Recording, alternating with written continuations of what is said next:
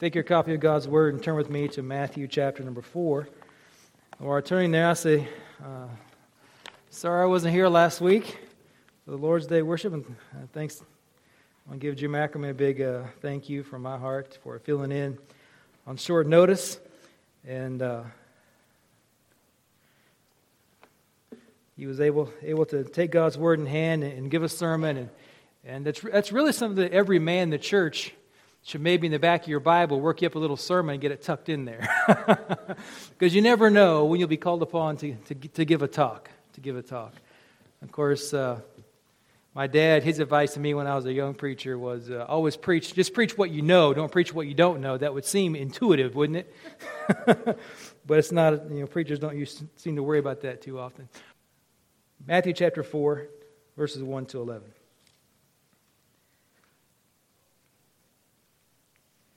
Then Jesus was led by the Spirit into the wilderness to be tempted by the devil. After fasting 40 days and 40 nights, he was hungry. The tempter came to him and said, If you are the Son of God, tell these stones to become bread.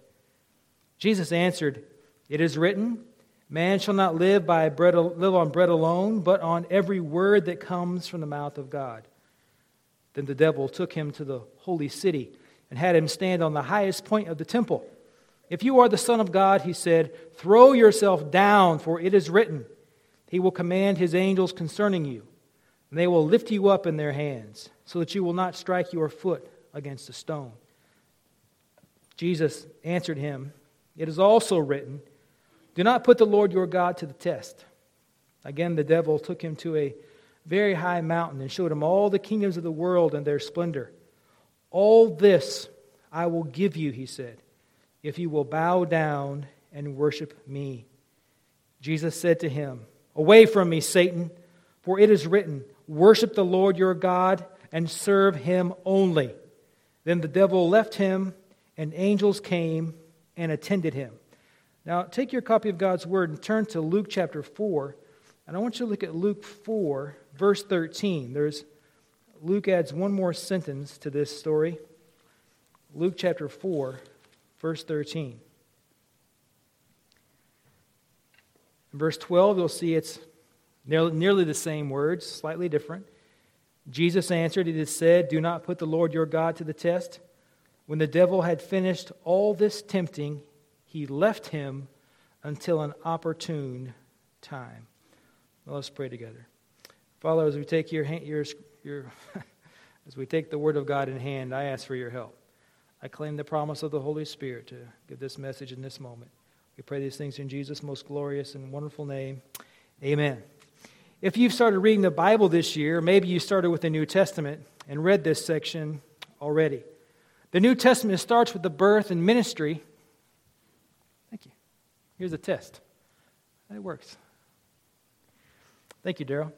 The New Testament starts with the birth of Jesus and the ministry of John the Baptist and quickly moves to the baptism of Jesus. Now, the birth of Jesus and his baptism are unique, and the things surrounding those two events are never to be repeated events. But right on the heels of the baptism of Christ comes this 40 days of spirit led. Now, notice this it's spirit led starvation and suffering. Jesus goes to a place where he is suffering, where he's without food, without what he needs. He's led there by the Holy Spirit, which should tell you and I that not everything God leads us into is going to be pleasant. Not everything that God leads us into is pleasant. Now, the word translated here in our scriptures as hungry can, could also be translated really hungry. or starved or longing for food. Now, hunger is something that we can all understand, isn't it? And I think in the last decade or so, we've all become acquainted with the power of hunger. Have you guys ever heard of being hangry? Have you ever been around somebody who is obviously hangry? Now, Snickers, they scored advertising gold with their You're Not You When You're Hungry campaign. And this is not a new thing, this whole idea of not being normal when you're hungry. In Scripture, we have that story of the great hunter in the Old Testament, a man named Esau, who came in from the field after hunting. He was so hungry that he was willing to sell his valuable birthright to his brother simply to have some food to satisfy him. He would do anything. If you've ever seen that great classic Western, Red River, with John Wayne and Montgomery Clift, You'll know that a great stampede takes place in that film because one of the cowboys is so addicted to sugar that he sneaks into the chuck wagon at night to steal some sugar and he makes a big loud boom, boom, boom, boom and starts a stampede that results in the death of some of his friends. John Wayne, after that episode, you guys know who John Wayne is? At the end of that, at the end of that scenario, John Wayne horsewhips the guy for doing it. It's strange what people will do when they're hungry when they're hungry. Now, there are different types of hunger to think about. We can be hungry for affection. You can be hungry for sexual satisfaction. You can be hungry for status or just for more stuff. We could probably work up a very long list of things, and I was tempted to work up a, a long list of things we could be hungry for, but that would make the sermon very long. And you're all in favor of that not taking place, probably, because we're hungry. We are hungry for things we don't have, and this hunger, this desire can affect us so strongly. And friends, today I want to talk to you about temptation. I want you to think about hunger as in desire, sort of like the word lust. Now, the word lust has several meanings, and mostly we connect it to sexual desire, but it can simply refer to very strong desire for anything. In, in the last chapters of Luke, Luke 23, where Jesus having the Lord's table with the disciples, Jesus says, With desire, I've desired to eat this meal with you. And the Greek word translated desire there is the very same Greek word that's translated as lust in other places, telling us this was a very strong desire that Jesus had to do this. But I want us to think about lust in terms of desire, to have a strong feeling for something. When we are in the grip of desire, we are weak. And when we are in the grip of desire, our resolve or even our awareness of danger can fail us. And it is right then, in that moment of desire and weakness, that Satan or his minions tend to attack in our script this morning, Luke chapter, Mark chapter 4, Matthew chapter 4, we see that Jesus is hungry.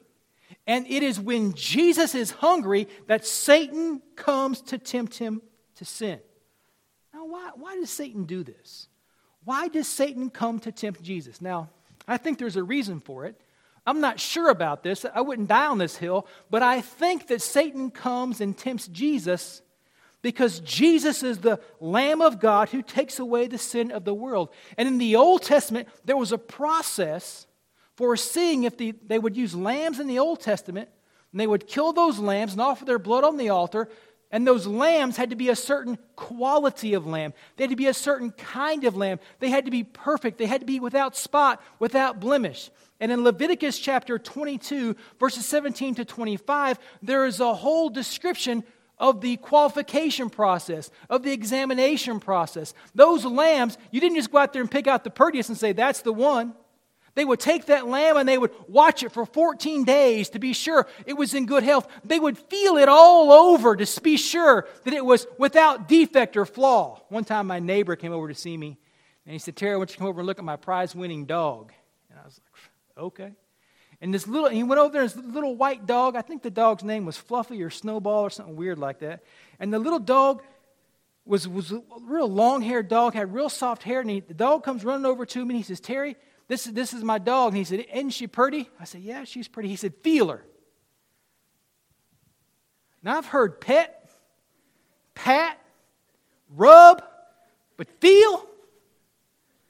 He said, Feel her all over. And I was, I was like,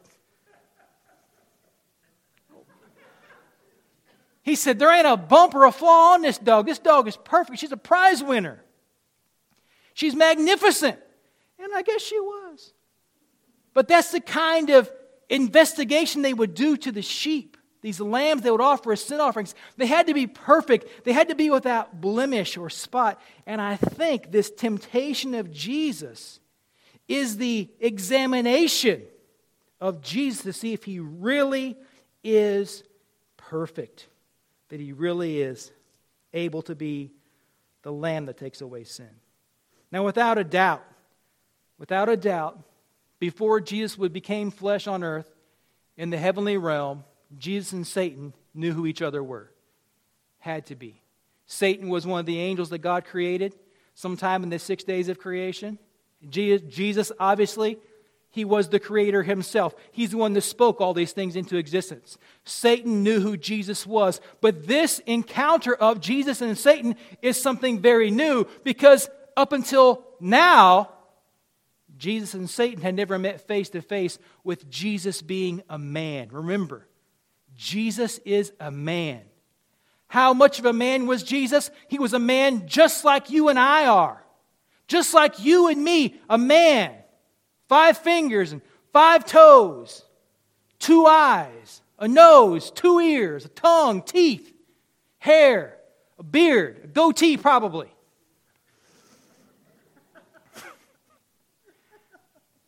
Jesus, Jesus was, was just like you and me. He had a skill, he had a trade, he was a working man. And he was poor, didn't have a lot of stuff, had no home, had no household properties. He's a man. And here Satan encounters him when this man is hungry, hungry after not eating or drinking for 40 days. Now, Satan knows that Jesus is from heaven. Satan knows that this man is from Nazareth and he's the Son of God, and he sees him now as a man, but how human is Jesus exactly? Now, Satan sees that Jesus is very hungry, just like a normal man would be. And so Satan comes to try to get Jesus to sin against the Father so that he cannot be the lamb that takes away sins.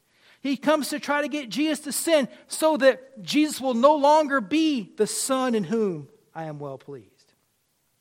Now, Jesus, like Adam, is a representative. Now, when I made these slides, there's supposed to be a. Uh, uh, uh, all right. There's supposed to be an arrow right here, but we couldn't get him to come through. But just imagine there's an arrow. Adam represents all people, Jesus represents all believers. Jesus, like Adam, is a representative of a group of people. You can see this in Romans chapter 5. Adam represented all people of all times. Now, when we say that, means that when Adam sinned, as the federal head of all men, Adam's disobedience was imputed to everyone who is descended from Adam. If you're here and you're a human being, you are descended from Adam which means you were born with a sin nature. You were born inclined to sin. Nobody had to teach you how to do it. You didn't go to any lying classes or stealing classes or lusting classes. You come by those things naturally. Adam is the federal head representing all men. Jesus also is a federal head. He represents all people who believe in him. Now, Jesus, he's come into the world to be the Savior of all who will believe, but he can only be the Savior of all who believe if he is without sin. If he sins, he cannot be the Savior. If he sins, his blood cannot atone for your sins. Jesus was a sinless man, and Satan comes to tempt Jesus to sin. Satan wants to disrupt the plan of redemption. Satan wants to mess up God's plan, so he comes to do this. So there are two lessons here, in case you haven't noticed. There's two lessons. First of all, is that Satan will come and tempt us. He tempts the children of God. He came and tried to tempt Jesus, and he'll try to tempt you. The second lesson is that Satan will come and try to tempt us when we are weak. Do you know why Satan comes when we're weak? Because he's a punk. He punches below the belt. He, like Mike Tyson, bites you on the ear when he's afraid he's going to lose the fight. It's, it's, he, he is vicious. When he sees you have a weakness, he comes after you. Satan is the enemy. And he comes when Jesus is weak.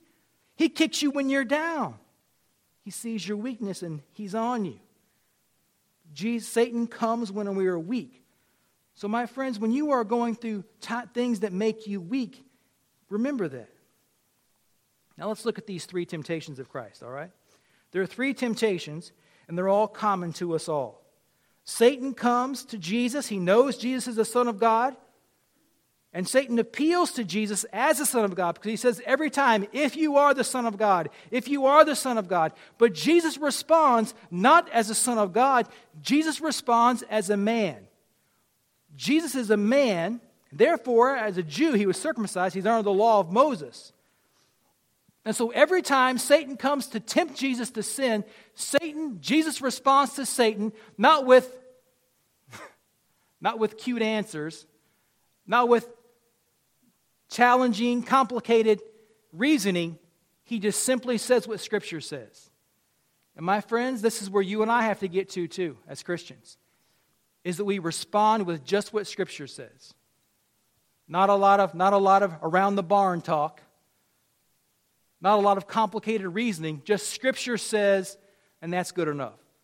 When I was a kid, you'd see bumper stickers on people's cars at church parking lots that said this God said it, I believe it, and that settles it, right?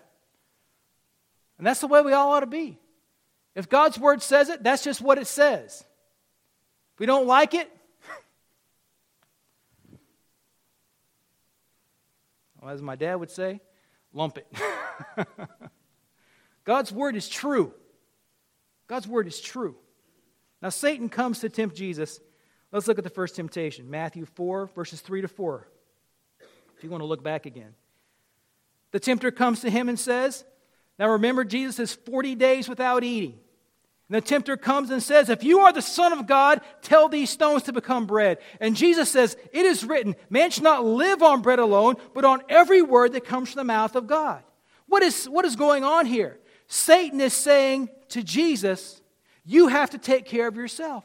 He's saying to Jesus, God has left you here without any food, without any water. God does not care for you. Satan is saying to Jesus, He's left you here for 40 days with nothing. The Holy Spirit led you out to this place where there's nothing for you. You're dying, you're starving, you're suffering. Satan is saying, God does not care about you because He's not taking care of you. I wonder if any of you ever felt that way. That you wonder, is does God really care about me? As I'm sick with this horrible disease, as I'm sick with cancer, as my mind is fading, as I can see these horrible things, these problems taking place in my life, have you ever wondered, does God really care about me? Because if God cared about me, why is He letting bad things happen to me? You ever felt that way? I would venture to say, I wouldn't be surprised if every person in this room has felt that way. Satan is saying God does not care about you. Jesus responds by citing Deuteronomy 8 3. Listen to the reading. This is Deuteronomy 8, verse 1 through 3. This is Deuteronomy 8, 1 through 3. Be careful to follow every command I am giving you today. This is the Lord speaking. So that you may live and increase and may enter and possess the land the Lord promised and possess the land the Lord promised on oath to your ancestors. Remember how the Lord your God led you all the way in the wilderness these 40 years to humble you and to test you in order to know what was in your heart, whether or not you would keep his commands. He humbled you, causing you to know hunger and then feeding you with manna, which neither you nor your ancestors had known, to teach you that man does not live on bread alone, but on every word that comes from the mouth of God. Now, what, what is happening here in, in Deuteronomy is God is saying that He humbled them. It means that God took Israel, His chosen covenant people, into situations where they were forced to face their own inability to take care of themselves. God had to show them, you cannot take care of yourself. You cannot keep yourself alive. So God took them into tough situations where there was no food and no water, and God miraculous, miraculously supplied their need. You see, the Israelites for 40 years lived on manna from heaven and water from heaven supplied by God supernaturally for 40 years. God took care of them. They only lived because God provided what they needed. And the point here is that people live because God says they can live, and they die for the same reason. Jesus is saying to Satan that his survival does not depend on his ability to take care of himself, but on God. Jesus is saying, My faith is in the Father. I don't need to provide for myself because I live because God has said I can live.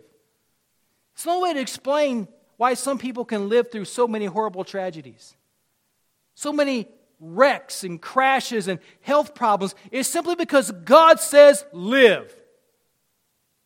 40 days and 40 days, 40 days and 40 nights without food or drink. Well, if that happens to you, you're going to die. You're going to die. But God keeps you alive. Satan is, Jesus is saying, I don't have to do anything. If God wants me to live, I'll live.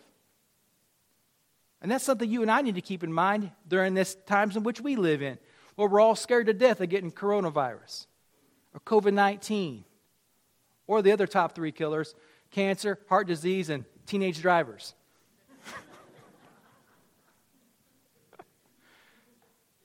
We live because God keeps us alive. Jesus says, I am living because of God's Word. Now, some of my friends would say, well, this is talking about Scripture. You need all the words of Scripture. But that is not what he's saying. He's saying God keeps you alive with His will, His Word. His Word. Well, Satan does not stop. Temptation number two. The devil then takes Jesus to, to, a, to the holy city and has him stand on the highest point of the temple. And Satan says, If you're the Son of God, throw yourself down. Now, notice what Satan does here. Satan now is going to use Scripture against Jesus. He's smart. If you ever get into a debate with a well read atheist or Islamic teacher, they're going to use the Bible against you. They're going to use the Bible against you. Satan does the very same thing here. Look what Satan says. Satan says, It is written. He will command his angels concerning you, and they will lift you up in their hands so that you will not strike your foot against a stone. Satan says, Jump off this tower, jump off this place, and let's see if God will do what he says. What Satan is saying here in so many words is if you have faith in God, because that's what Jesus has already said in verses 3 and 4, Satan now says, if you really have faith in God, then prove it. Jump off this building. Force God to prove that he can be relied on. Jesus replies with Deuteronomy 6, verse 16, which references Exodus 17, verses 1 through 7. And those passages tell us that trying to force God to act is not living by faith in God. We live by faith, trusting in God to meet our needs because He can. When we have a need that is not met, we have to accept that God knows better than we do. We have to learn to submit to God's will for our life. One time I owed $7,000 to the bank. $7,000. And you know, I and I was I was going I was I was a member of a church, and the pastor of the church told me he said, "I'm not going to recommend you to go be a pastor anywhere until you're totally out of debt, till you have that seven thousand dollars paid off." Which I didn't like hearing that because you can't let debt stop you, right? You're supposed to say right. and so he said, he said, Why don't you pray and ask the Lord to give you $7,000 to pay off that debt? Then you can go be a pastor somewhere. And I said, Okay. So I went home and I prayed, Lord, I need $7,000. And I prayed for that for one year. Guess how much money the Lord gave me? Just enough to get by on. Because I had other bills I had to pay. There was a reason why I owed $7,000, right? I didn't have the money. But I just went on praying and praying and praying for it until finally one day I just said, you know, I guess maybe the Lord's not going to give me that $7,000. Now, long story short, I finally did pay off that $7,000. But along the way, I accrued a lot of other debts. you know? Sometimes you have to just, okay, the Lord doesn't, He doesn't want to meet these needs. And I say, all my needs the Lord has met. I've always had food and drink and a place to sleep and clothes to wear. But we can't force God to act. Satan is saying, jump off this tower, take a risk, take a chance, make God do something, manipulate God, make God subservient to you. And Jesus says, this is not the way we're supposed to do it. We don't take reckless chances. We don't make foolhardy decisions. We trust in the Lord to take care of us, and we submit to Him. Submit to Him. Now, the third temptation. It's in verses 8 to 10. The devil took Jesus to a very high mountain and showed him all the kingdoms of the world and their splendor. All this will I give to you, he said, if you will bow down and worship me. So Satan is making his final offer here. Now, here, now one of my friends would, would, told me that he felt like Satan was telling a lie here. That Satan was saying something that he couldn't do. Now, this is the thing to think about. Was Satan lying to Jesus or not? Does Satan have the power to give to people wealth and prosperity? Does Satan have, does Satan have power over some things? Does Satan have dominion over some things? And the answer to that question is he does. He does. Satan is, now what's striking about this is, in my opinion, is Satan is saying to Jesus, I will give to you everything that God has given me if you will just worship me one time. Listen to what the scripture says. All this I will give you if you will bow down and worship me. Satan wants to be worshiped so much that he's willing to give up everything he possesses to get one act of worship from Jesus. It's quite a, it's quite a thing. I don't think Satan was lying. But notice what Jesus says Away from me, Satan, for it is written, Worship the Lord your God and serve him only. Satan ex- offers to exchange everything God has given him power over for one act of worship from Jesus. And what Satan is doing is he's wanting G- Jesus to exchange eternal future glory for temporal glory. Temporal glory. You see, Satan is appealing to Jesus in his manhood. Jesus is the poor son of a poor family with no family holdings, and he offers fabulous wealth to Jesus. And Satan knows how people are. Have you ever heard this kind of scenario? Let's say you're a, you're a poor man, a poor woman, and you have one kid. One kid. And some man with great wealth comes down who has no children of his own him and his wife, they come to your house and they sit in the living room with you and they bring in you and they say, let's see your kid. And they bring in your little kid, you know, he's five or six years old. And, and they say, look, if you'll give us this kid, let us have your kid to be our kid, we'll give you, you know, 25 or 30 million bucks. We'll take this kid back to our house, we'll raise him, put him in the finest schools, give him the best of everything. Will you do it? You, you ever seen a movie like that or a show like that? What, what a proposition. Have you ever thought about what you would do in that moment? Especially if you're really poor. Eh, it's, it's, and how good the kid was.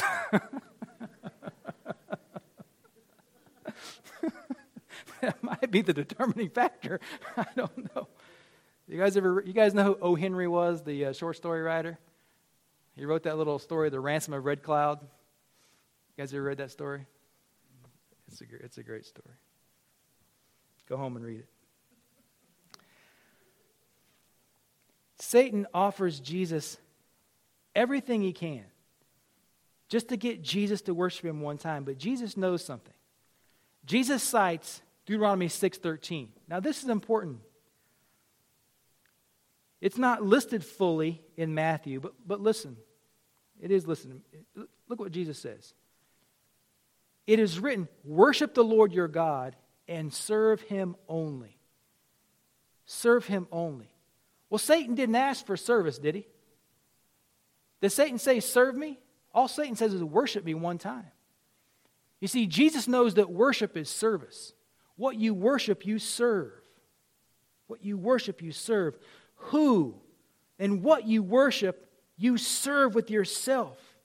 Satan comes to Jesus and tries to get Jesus to give up future glory for temporal glory. We saw this same kind of temptation in the garden with Satan and Eve, where Satan, Satan appealed to her and said, If you'll do this, you'll become great. And Satan comes to Jesus and says, Worship me, and I'll give you all the kingdoms of the world. I'll give you everything that God has given to me. But Jesus says, No. He says, God's word says, Worship the Lord your God and serve him only. Jesus says, No. And a lot of our struggles with temptation come down to this very word, no. I wonder how many battles we could win spiritually if we could just learn to say no at the right times. I'm not going to do that. God's word says that's wrong. Young people, men and women, saying no to the wrong things is just as important as doing the right things. You have to learn to say no.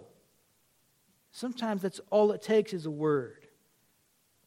Remember our mother Eve, she was deceived by Satan. She could have said no. She could have said, The Lord has said not to do this. I'm not going to. But she says yes to his temptation. And like dominoes, we're all suffering. Suffering. Satan comes and he appeals to us. He knows what we, he knows our weaknesses. He knows how men are. Now, I want you to notice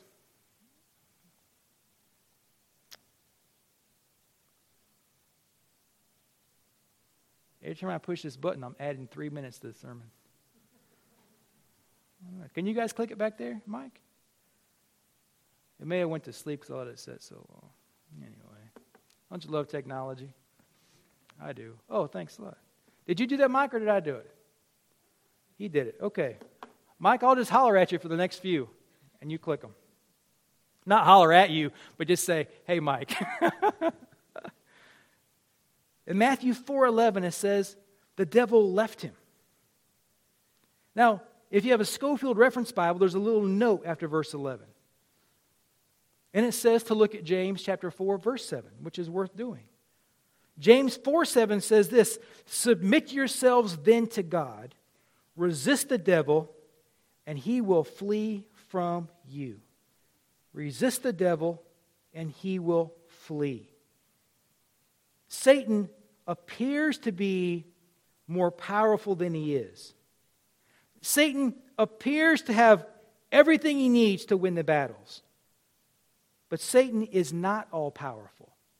Satan is not all powerful. Now, Christian friends, I want you to listen to me.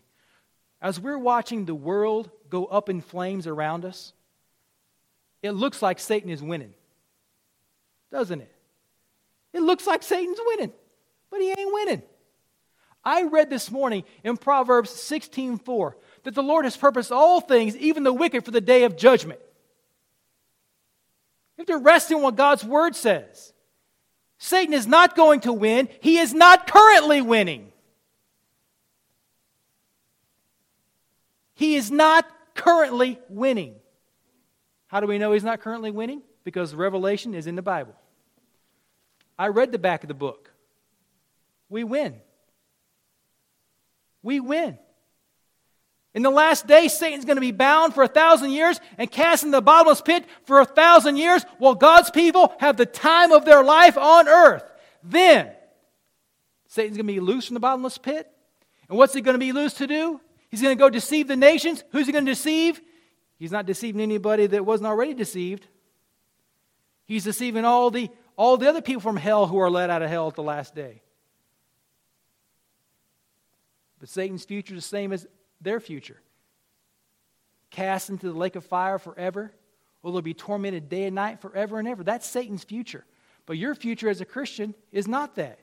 It's to be in the heavenly realm for all time, where there's no wickedness, there's no evil, nothing can cause crying or pain. Satan is not all powerful. He is not winning. My friends who I'm not I'm not an amillennialist. Do you guys know what amillennialism is?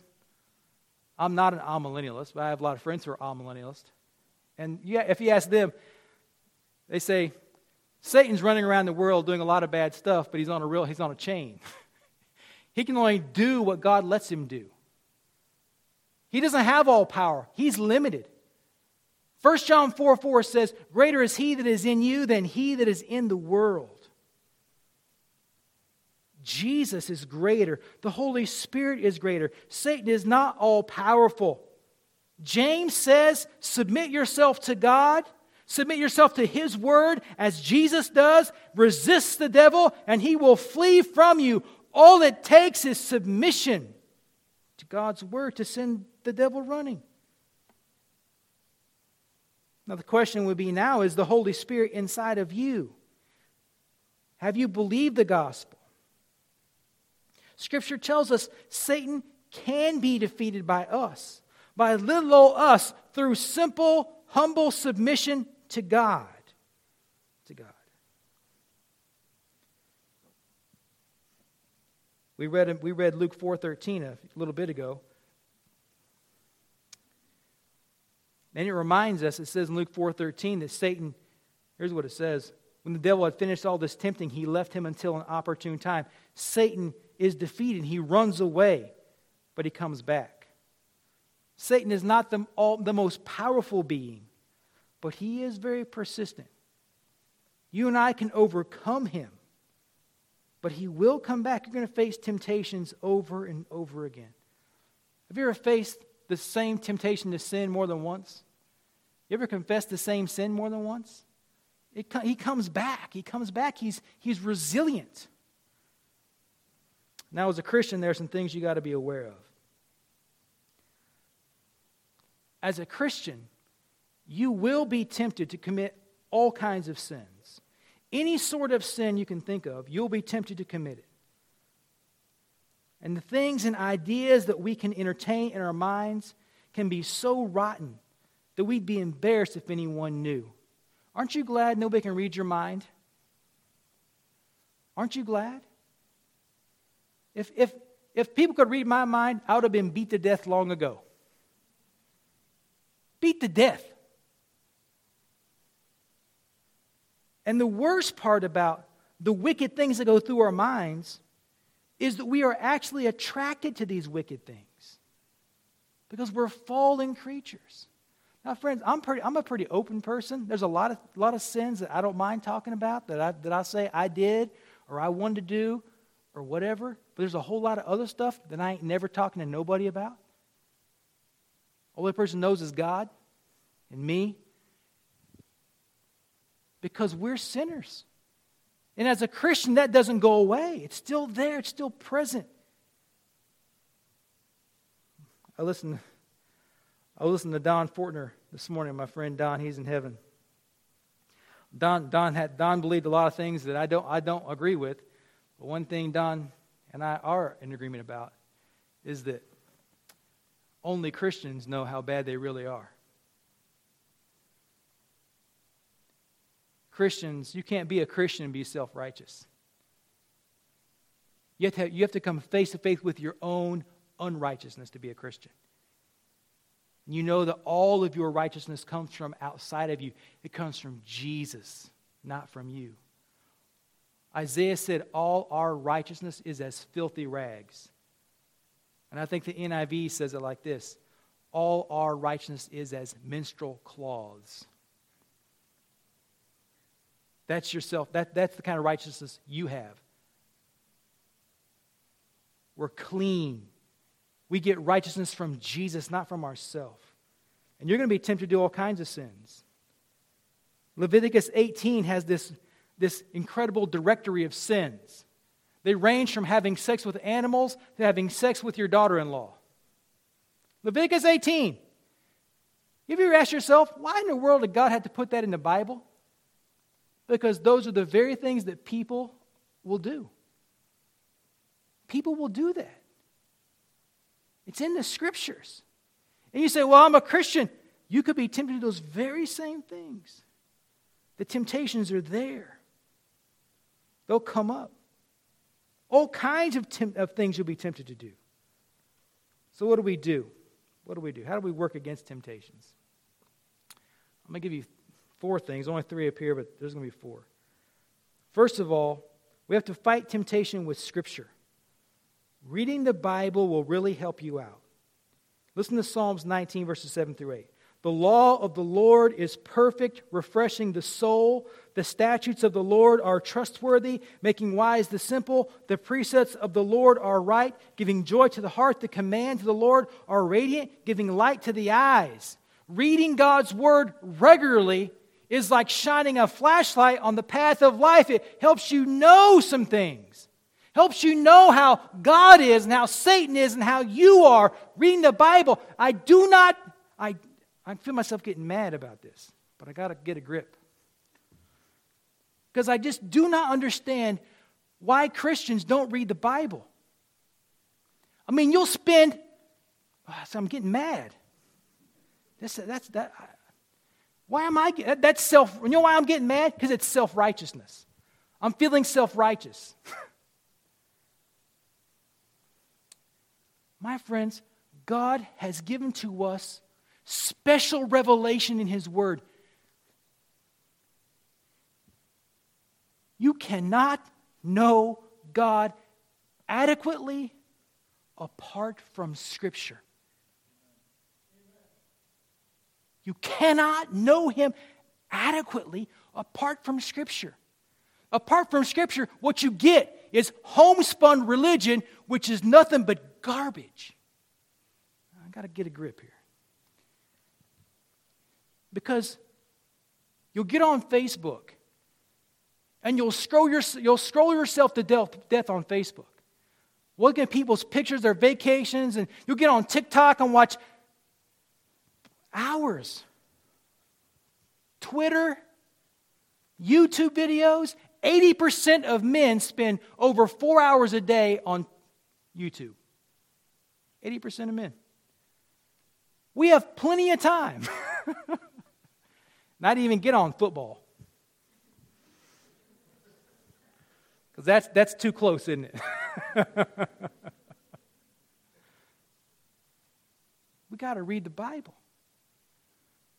You got to read the Bible. You don't have to read it all in a day, but you got to have spend time in Scripture, reading Scripture to really know God. To really know God.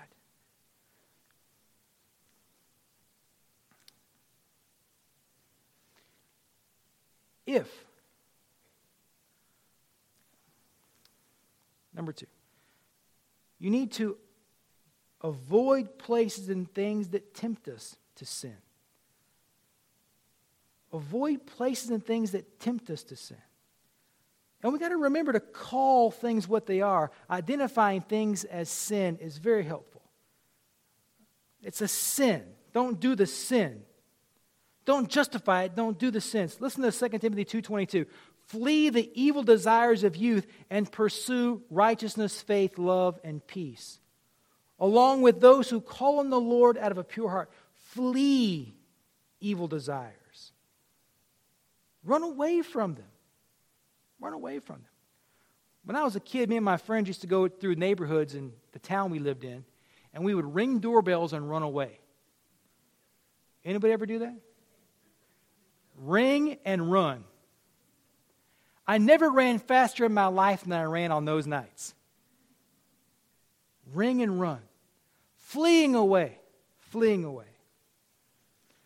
One time I was in Arkansas and I was pastoring a church, pastoring a church, and I was down inside the church.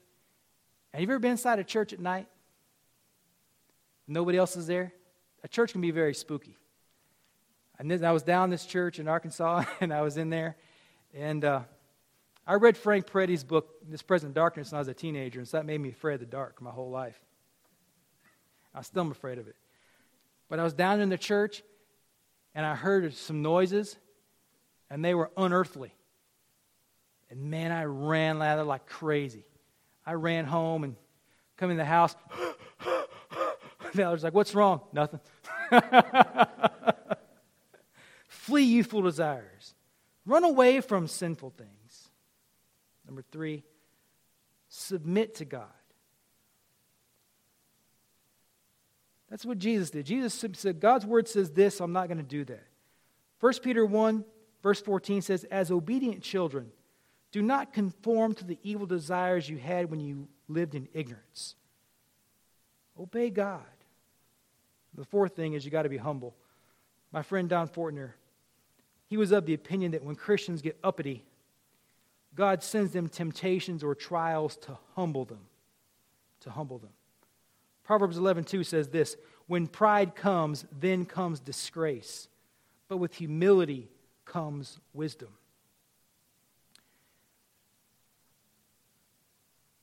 When we get lifted up in pride, we're going to get knocked down in humility. Proverbs 16 18 says,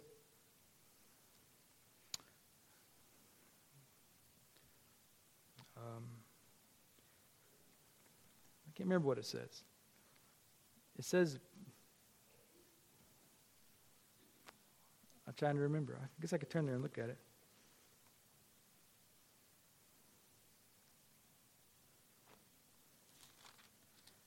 Proverbs 16, 18. Right. Pride goes before destruction and a haughty spirit before a fall. We get lifted up with pride, something's going to happen to us. God's going to humble us. going to humble us. Well, you say, well, I'm not doing too good at that stuff. I've been succumbing to a lot of temptations. Well, when you succumb to temptations, if you feel pretty, if you feel pretty lousy about it, because if you're a Christian and you sin, you're going to feel lousy about it. You, you may be here today and you be a, you're a Christian and you've just been doing so many sins that you just feel like a zero with the ring rubbed out. You just feel like nothing. Listen to what John says in 1 John 2, verses 1 to 2. My dear children, I write this to you so that you will not sin. But if anybody does sin, we have an advocate with the Father, Jesus Christ, the righteous one. He is the atoning sacrifice for our sins. And not for ours, not only for ours, but also for the sins of the whole world. If you, if you have been sinning as a Christian, God's not going to cast you away because you're imperfect. He's not going to cast you away. Confess your sins to Him and come back to Him. He'll take you back. He'll restore the fellowship. He'll cleanse you and He'll wash you. I take 1 John 2, verses 1 to 2 to mean that you can't sin your way out of God's love if you're his son. It's like children can't, can't sin their way out of your love. Let's pray together.